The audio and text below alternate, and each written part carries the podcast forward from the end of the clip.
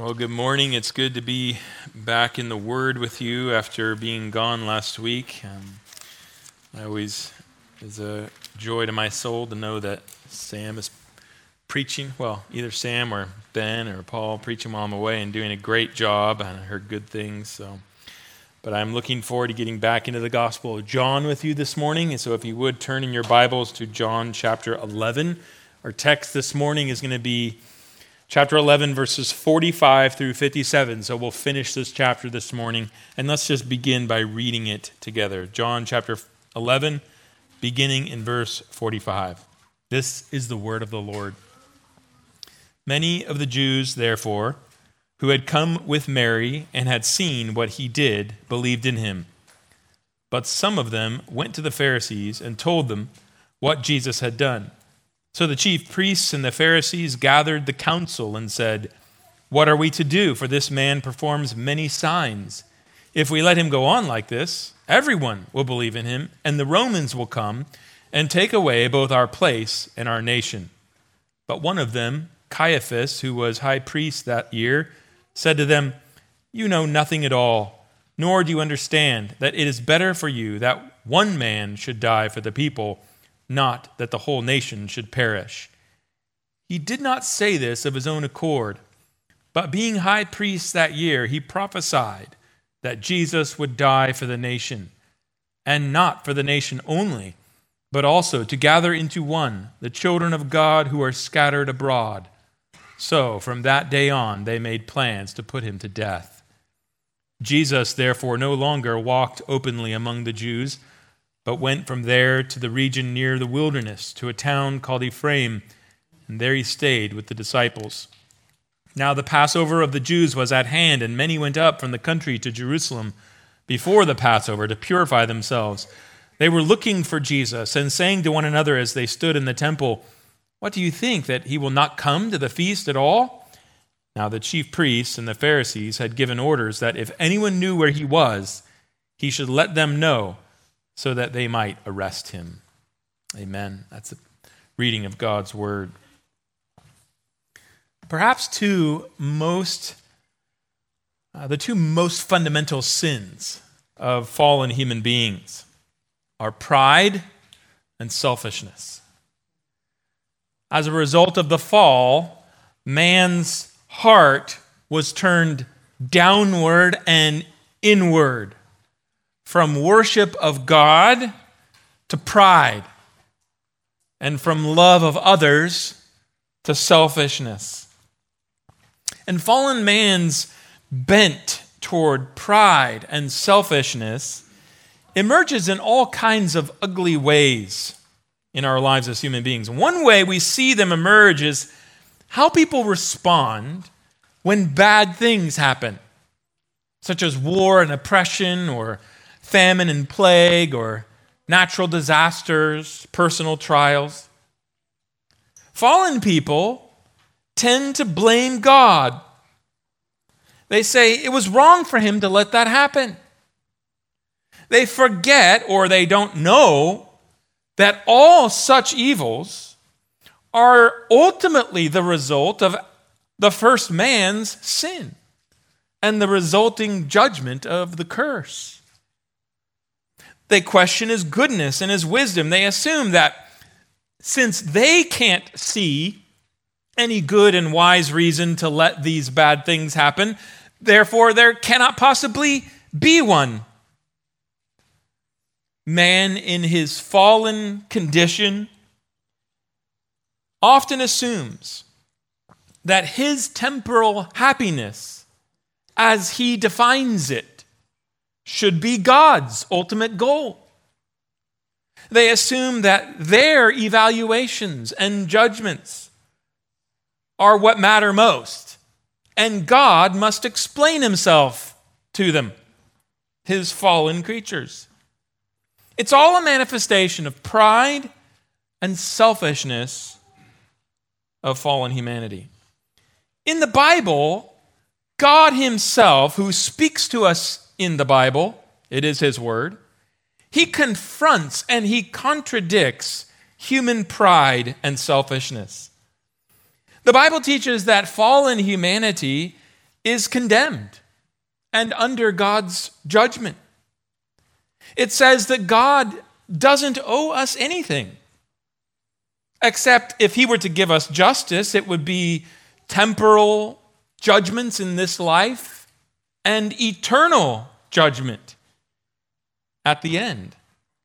It says that while he is merciful and he is kind to fallen sinners like us, God's purposes don't ultimately center on our own personal happiness as we define it, but upon ultimately his glory, which is our good. And while he sympathizes with us in our experiences of evil and suffering in this fallen and cursed world, God declares in the Bible that he has a wise and good purpose for letting all these things happen that we won't necessarily understand. And when it comes to these purposes, God doesn't have to explain himself to us. Rather, he invites us, he demands that we trust in him. To help us to do that, God does in the scriptures explain at times his good and wise purposes in allowing, even planning, certain bad things to happen. He gives us these windows into how it can work, and that is to help us to learn to trust him in all the affairs of life. Our text, I think, is one example of this. John chapter eleven, verses forty-five to fifty-seven. Now, I want you to remember the context here. If we were to go all the way back to John chapter five, Jesus, you remember in that chapter, healed a lame man, a man who'd been lame for forty years, laying next to the pool of Bethesda in Jerusalem, and he intentionally did it on a Sabbath day, and he told the man to pick up his mat and walk. And when the Pharisees protested that he was violating the Sabbath, he justified his act by claiming that he was the ultimate Son of God who worked every day just like God his Father did. So John chapter five, verse eighteen tells us how the Jews responded to that. This was why they were seeking all the more to kill him, because not only was he breaking the Sabbath, but he was even calling God his own Father, making himself equal with God. The last two times, from that point on, the last two times that he went to Jerusalem, it ended with the Jews picking up stones to stone him on the spot for blasphemy. Chapter eight, when Jesus was in Jerusalem for the Feast of Booths, John chapter eight, verses fifty-eight through fifty-nine says this, Jesus said to them, "Truly, truly, I say to you, before Abraham was, I am." So they picked up stones to throw at him, but Jesus hid himself and went out of the temple.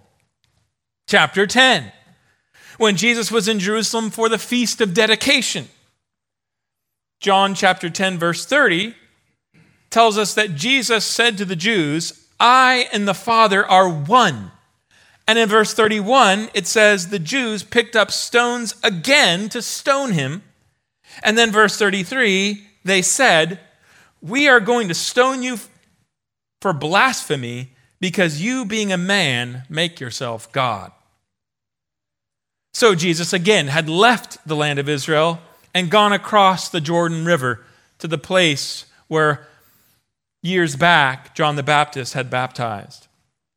Now in chapter eleven, you remember from the last time we were in this chapter that Jesus told his disciples that they were going to go to the little village of Bethany, which, which, which was just two miles away from Jerusalem.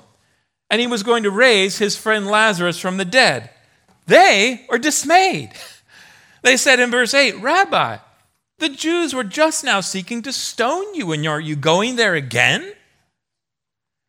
when he insisted that they were going, it says in verse sixteen, Thomas, called the twin, said to his fellow disciples, "Let us also go that we may die with him." And Jesus did go to Bethany, and many Jews from Jerusalem were there. They were there to join these sisters, Mary and Martha, to mourn the death of their brother. Apparently, they were a prominent family. So, when Jesus raised Lazarus from the dead, all these other Jews from the surrounding area and from Jerusalem were there to see it happen. And as you can imagine, once again, Jesus is causing quite a stir among the Jews in and around Jerusalem. And this began to bring the conflict between Jesus and the Jewish leaders to a head. And that brings us to our text. Verses forty-five through forty-six of our text tell us how those Jews from Jerusalem responded when they saw Jesus raise Lazarus from the dead. It says, "Many of the Jews, therefore, who had come with Mary and had seen what he did, believed in him. But some of them went to the Pharisees and told them what Jesus had done." So, here again we see a divided response. Some of the Jews who saw Jesus raise Lazarus from the dead, or perhaps heard of it as word spread about what had happened, they responded by believing in him. That is, believing that he was the Messiah, come from God. But others went and reported what he had done to the Pharisees. And I think the contrast there indicates that they did so out of more malicious motives, like spies going to give info about Jesus to his enemies to help them in their ongoing plot to catch and kill him. But what had they reported to the Pharisees? They told them how Jesus had raised this well-known Jewish man from the dead after he had been in the tomb for four days, and he did it in front of a large crowd of Jews from around Jerusalem.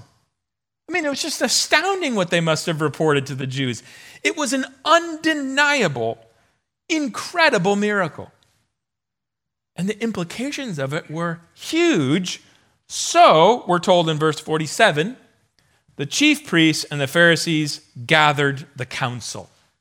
Now, the council, it's a Greek word which could be transliterated as Sanhedrin. Sanhedrin just means the Jewish ruling council. It was made up of seventy members plus one, plus the high priest. The majority of the members of the Sanhedrin were priests uh, from the party of the Pharisees, most of them, or sorry, the Sadducees. It was presided over by the high priest himself. A minority of the Sanhedrin's members were members of the party of the Pharisees. The rest were leading men in Israel, elders, aristocrats, you might say, uh, people like Joseph of Arimathea, who ended up burying Jesus. And as D A Carson put it, under Roman authority, the Sanhedrin, this ruling council, controlled all Jewish internal affairs.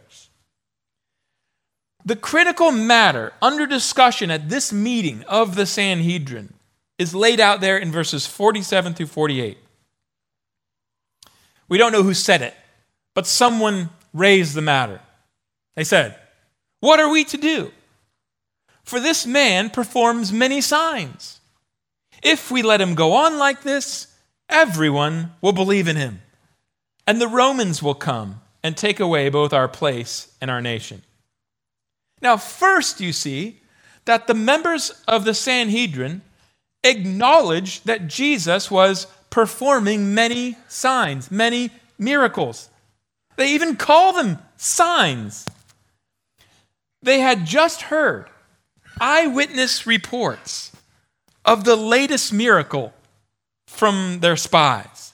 He had resurrected a well-known Jewish man after he had been dead and buried for four days, and a large crowd of Jews from the region, from Jerusalem, had seen the man walk out of the tomb, still wrapped in the grave clothes, right in front of their eyes.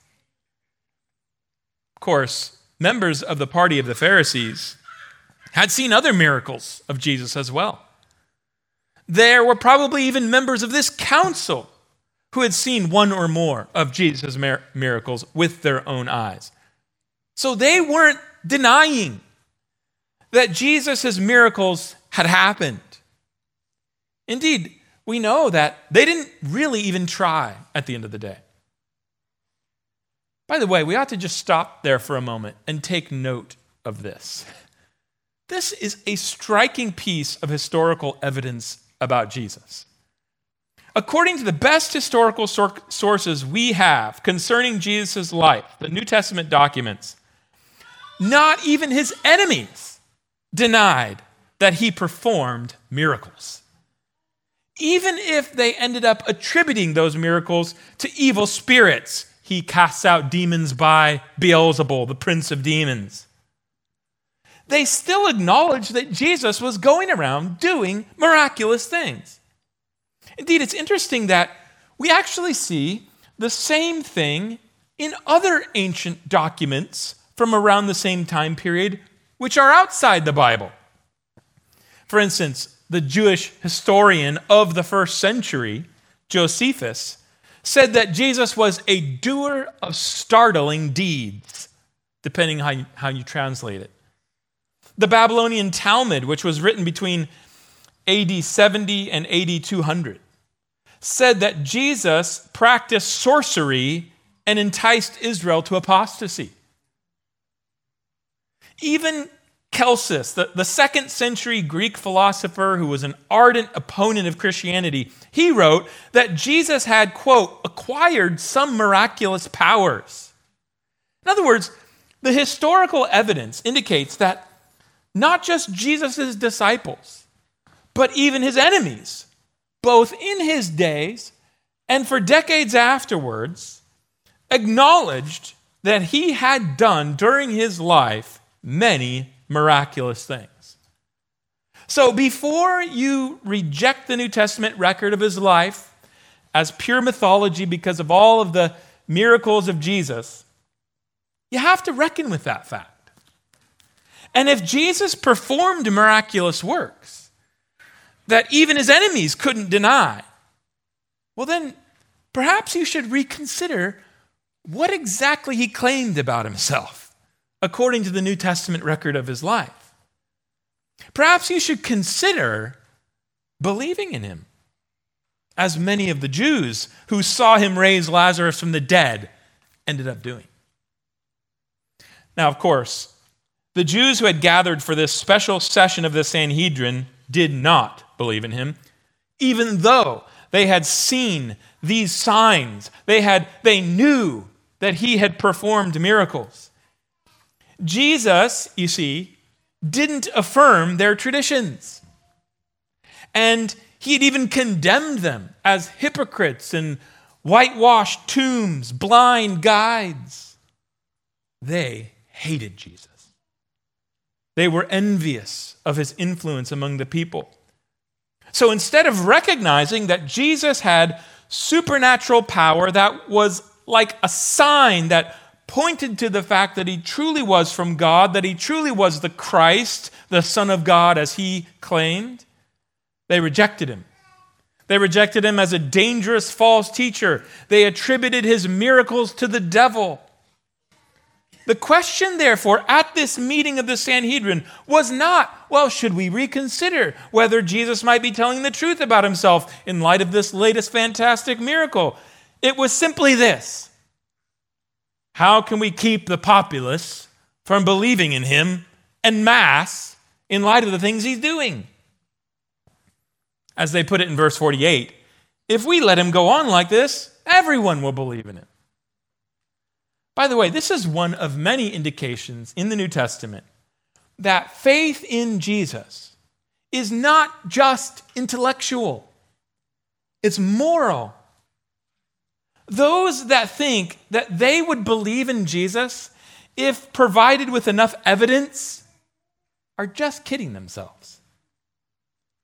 the Jewish leaders in his day, smart, educated men, religious men, refused to believe in him, despite having undeniable proof of his many astounding miracles. They didn't even deny it. They accepted the irrational idea that Jesus performed miracles by the power of Satan rather than believe that he was truly the Christ, the Son of God, as he claimed. No amount of evidence was going to convince these Jewish leaders because their hearts were morally opposed to him. They hated him. They were jealous of him. And so they would never believe in him. Not unless the Lord changed their hearts by the power of his Spirit, which, by the way, he did do with one prominent Pharisee named Saul of Tarsus, who became the great apostle Paul. So, unbeliever, don't fool yourself into thinking that your skepticism about Jesus is purely a result of rational analysis. It isn't. Your heart is corrupted by sin. And that's why you're resistant to the truth and the righteousness of God. As Jesus told that Pharisee Nicodemus when he came to him at night, "Truly, truly, I say to you, unless one is born again, he cannot see the kingdom of God." You need God to take out your heart of stone and give you spiritual life in your soul in order to accept the abundant evidence that there really is about Jesus and believe in him as the Son of God and the Savior of the world. And perhaps, perhaps he will do that for you today, even as you're hearing this message. But why was this Jewish ruling council, the Sanhedrin, why were they worried about the Jewish populace believing that Jesus was the Messiah as a result of his miracles? We see the answer in verse forty-eight. It says, "If we let him go on like this, everyone will believe in him, and the Romans will come and take away both our place and our nation." Most people, commentators, believe that our place is a reference to the temple. This statement here reflected a common misconception about the Messiah that was held by most Jews in that day. They believed, through an understandable but misguided interpretation of the Old Testament, that the Messiah would be an heir of David who would become king of Israel, defeat all their enemies, in that day, the Romans, reestablish the Davidic kingdom, something like it was in David's day, over Israel, and then extend that kingdom to the ends of the earth. So the ruling council reasoned that if the Jewish populace believed that Jesus was that Messiah, it would lead them to try and make him king of Israel. Basically, start a revolution. And this would lead to the Romans sending their legions to put down the rebellion, sack Jerusalem, tear down their place, the temple, kill all the leaders, that's them, and destroy the nation as a whole. And based on that way, a mistaken way, of understanding the Messiah and his work, their fear made some sense, and you can see why they felt like they needed to do something about it. In their mind, it was a matter of saving the nation. Although, no doubt, preserving their own lives and positions of influence were also foremost in their minds. At this point, Caiaphas, who was, it says, the high priest, the one who presided over the Sanhedrin, he stepped in and he suggested a course of action. Now, before we look at it, let me just say this. If the Pharisees were the party of religious zeal and devotion, the Sadducees were, while not unreligious, they were more like the party of political influence. They were made up largely of priests, and at the top of the party was the family of the high priest. The high priesthood was the highest political office in the land, and Caiaphas had married into the high priestly family. He was the son-in-law of the former high priest, Annas, and after taking over the office of high priest from Annas in A D eighteen, Caiaphas would hold that office for a very long time, for eighteen years. It's interesting to note, by the way, just as an aside, that the first century Jewish historian, not a Christian, Josephus, he says that, Aunt, that Caiaphas' name would more properly have been Joseph ben Caiaphas, Joseph son of Caiaphas. Very interesting that in nineteen ninety, uh, archaeological work in the city, around the city of Jerusalem, uncovered a grave. And inside the grave was a very ornate ossuary. An ossuary is a, a bone box. Um, basically, a box containing the bones of a deceased person. And it was dated from that very period. And it was discovered just outside of Jerusalem, and on that bone box was the name Joseph ben Caiaphas. And the ornate nature of the box indicates that this probably was the Caiaphas of the New Testament. Now, why does stuff like that matter? Because it just reminds us, this is one of many indications that these stories that we're reading about in the New Testament are rooted in real historical events. These things we're reading about in this text really did happen. Here, John tells us that Caiaphas held the office of high priesthood that year, that fateful year of Jesus' death. In fact, that he was instrumental in bringing about the death of Jesus. As it says in verses forty-nine and fifty, but one of them, Caiaphas, who was high priest that year, said to them, you know nothing at all, nor do you understand that it is better for you that one man should die for the people, not that the whole nation should perish. You see, the people had said, what should we do? Or perhaps, what are we doing? What we're doing to try to handle this Jesus problem isn't working. What shall we do? And Caiaphas says, come on. It's clear what we need to do. It's better that he die than that the whole nation is destroyed. If they let Jesus live, the nation would be destroyed by the Romans. So they need to put Jesus to death in order to save the nation. It was a messy business, but it had to be done, in other words. It was better that one man die than that the whole nation be destroyed. From a merely human point of view, you know, you've seen enough movies about political intrigue that you know this is probably nothing quite unusual about that type of thing that would happen in these situations. It's exactly the kind of crass political calculation you'd expect from a corrupt government official and body. But John went on to tell us in verses fifty-one and fifty-two that there was more going on here than Caiaphas's words appear on the surface. John tells us that Caiaphas, quote, did not say this of his own accord, but being high priest that year, he prophesied that Jesus would die for the nation. That is a very striking affirmation of what theologians call the providence of God.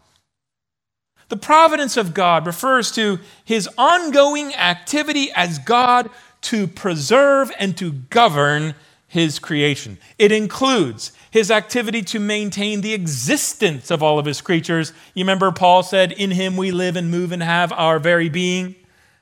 It's also his activity to direct every event and action which takes place in his creation and by his creatures to bring about his good and wise purposes for it. Paul says, Ephesians one eleven, that he works all things according to the counsel of his will. In other words, everything which occurs in the universe, from the random way a dice lands, Proverbs says, to the deliberate decision of a ruler like Caiaphas, are being ordered by a sovereign God to fulfill his ultimate purposes for the universe. Now, of course, as D A Carson puts it, quote, this does not mean that God used Caiaphas as if he were a puppet, a creature like Balaam's donkey, a mere mouthpiece. Caiaphas spoke his considered, if callous, opinion, but when Caiaphas spoke, God was also speaking, even if they were not saying the same things, end quote. I think that says it well. So Caiaphas proposed a wicked scheme to murder Jesus according to his own evil reasoning and for his own sinister purposes. But God had planned that he would say that exact thing at that exact moment to bring about that the high priest in that day would predict the death of Jesus as a substitutionary sacrifice for the sins of his people. As John put it, he did not say this of his own accord, but being high priest that year, he prophesied that Jesus would die for the nation. And notice, the significance of this unintentional prophecy is deepened when John adds his own comment in verse fifty-two that Jesus would die not for the nation only, but also to gather into one the children of God who are scattered abroad. Now that little phrase, the children of God who are scattered abroad, it could refer to the Jews living outside of Israel among the nations, what you might call the diaspora Jews. But most commentators believe that in the context of John's gospel, this is another clear reference to those who would believe in Jesus from among the Gentile peoples as well. The last chapter, Jesus had said in John ten sixteen, I have other sheep that are not of this fold, not of the fold of Israel, Gentiles. I must bring them also, and they will listen to my voice, so there will be one flock, one shepherd. Go back to verse fifty-two of our text. Not for the nation only, but also to gather into one the children of God who are scattered abroad. In other words, Caiaphas' prophecy predicted the death of Jesus on behalf of, as a sacrifice to save, first, a remnant of believing Jews, the nation, but also a remnant of believing Gentiles as well, the children of God scattered abroad, who together would become one people, one new covenant people of God, one flock under one shepherd, one family of God, children together of God the Father, born, as he said in John chapter one, not of flesh and blood, but of the Holy Spirit. Brothers and sisters, we ought to just step back from this for a second and sit in awe of the providence of God as we read these verses. To think that God orders all the events of history, even the free decisions and acts of men, to do both good and evil by his sovereign power and authority as God, so that they will all accomplish his good and wise purposes for the world. It boggles the mind to see displayed here in our text. But it shouldn't surprise us, should it? And we see it elsewhere in Scripture. We see it all over Scripture. Did Joseph not say to his brothers about their evil decision and act to sell him into slavery? As for you, you meant evil against me, but God meant it for good, to bring it about that many should be kept alive as they are today. Does not First Kings twelve, verse fifteen, say of King Rehoboam's decision to follow the foolish advice of his younger advisors leading to the rupture of the nation into the northern and southern kingdom say, so the king did not listen to the people, for it was a turn of affairs brought about by the Lord, that he might fulfill his word, which the Lord spoke by Ahijah the Shilonite to Jeroboam the son of Nebat. Did not the apostle Peter say to the Jews on the day of Pentecost in Acts two twenty-three, this Jesus, delivered up according to the definite plan and foreknowledge of God, you crucified and killed by the hands of lawless men. And yet, though God ordained these evil acts to occur for his good purposes, he did not commit them, nor was he responsible for them. Rather, the people who did the evil, like Caiaphas, were responsible, and he would judge them for it. I understand it is difficult. It's impossible for us to fully comprehend how this divine sovereignty and human responsibility can be compatible in this way, but the scripture clearly teaches it again and again. So we believe it, and indeed it comforts our soul to know that even the evil actions of men, along with every other harmful thing which happens in this cursed world, and all of the suffering it results in, is not out of God's control, but is being ordered by him to accomplish his good and wise purposes for this world. Sometimes purposes for judgment, at other times purposes for redemption, all of which resound to the display of his own glory.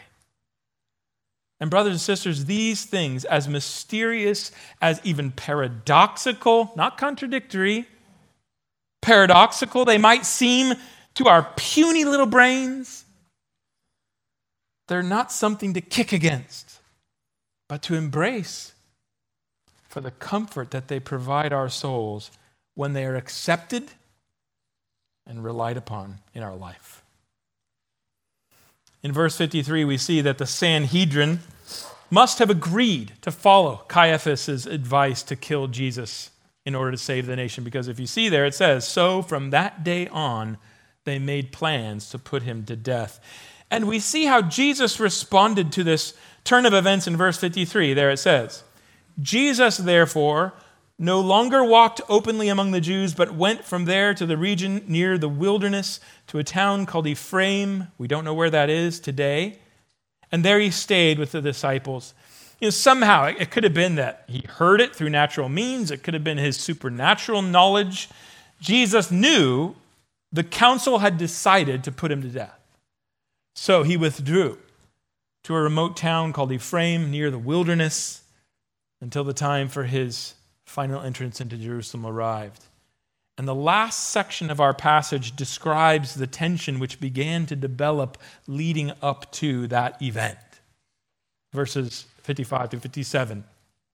Now the Passover of the Jews was at hand, and many went up from the country to Jerusalem before the Passover to purify themselves. They were looking for Jesus and saying to one another as they stood in the temple, what do you think, that he will not come to the feast at all? Now the chief priests and the Pharisees had given orders that if anyone knew where he was, they should let him, he should let them know so that they might arrest him. So things are coming to a head. The Passover was rapidly approaching. Jerusalem was already filling up with pilgrims, arriving early to go through the purification rituals that they needed in order to participate in the Passover. The city is already buzzing with discussion and speculation about Jesus. Surely a righteous man like him is not going to violate the law and just skip the feast altogether. But if he did attend, everyone knew he would be walking right into the hands of the chief priests and the Pharisees, who planned to arrest him and put him to death as soon as he entered the city. So you see, the stage is set for the drama that would unfold during what would be the final weeks of his life. And for that, stay tuned for part two, the second half of the book. Today, however, let's just close by reflecting on the unique contribution of this passage, the end of chapter eleven. What is the main point that John is communicating through these verses that we have looked at? By taking us into this fateful meeting of the Sanhedrin and telling us about the deliberation and the decision that resulted from it, John was emphasizing, I think, this main point, that God was sovereignly ordering the events of history so that this Jewish plot to kill Jesus would become the very means by which God fulfilled his plan of salvation. The Jews thought they were saving the nation by killing Jesus. And you know, in a sense, they were right, but not in the way they thought. They weren't going to capture Jesus. He would give himself up into their hands. While they arranged for his death with murderous intent, he was lovingly offering himself up unto death as a sin-bearing sacrifice to save his people from their sin. They would mock Jesus as he hung on the cross, saying, he saved others, but he can't save himself. And yet they spoke better than they knew. Because as he hung on that cross, Jesus was refusing to save himself so that he might save others. Namely, all those whom the Father had given him, both from among the Jews and also the Gentiles. And if that was John's message in this text, what was his purpose for it? How did he want us to respond to the truth that God was sovereignly ordering the events of history so that this Jewish plot to kill Jesus would become the very means by which he fulfilled his plan of salvation? Well, first, John wants those who read this book to not reject Jesus, like the Pharisees did, like the Sadducees and the chief priests did, but that they might believe in him as the Christ, the Son of God, the one who alone can save us from our sins through his sacrificial death on the cross. Friend, if you are here and you're not a Christian this morning, please recognize your frightening condition. You have been living in sin before a holy God, your Creator.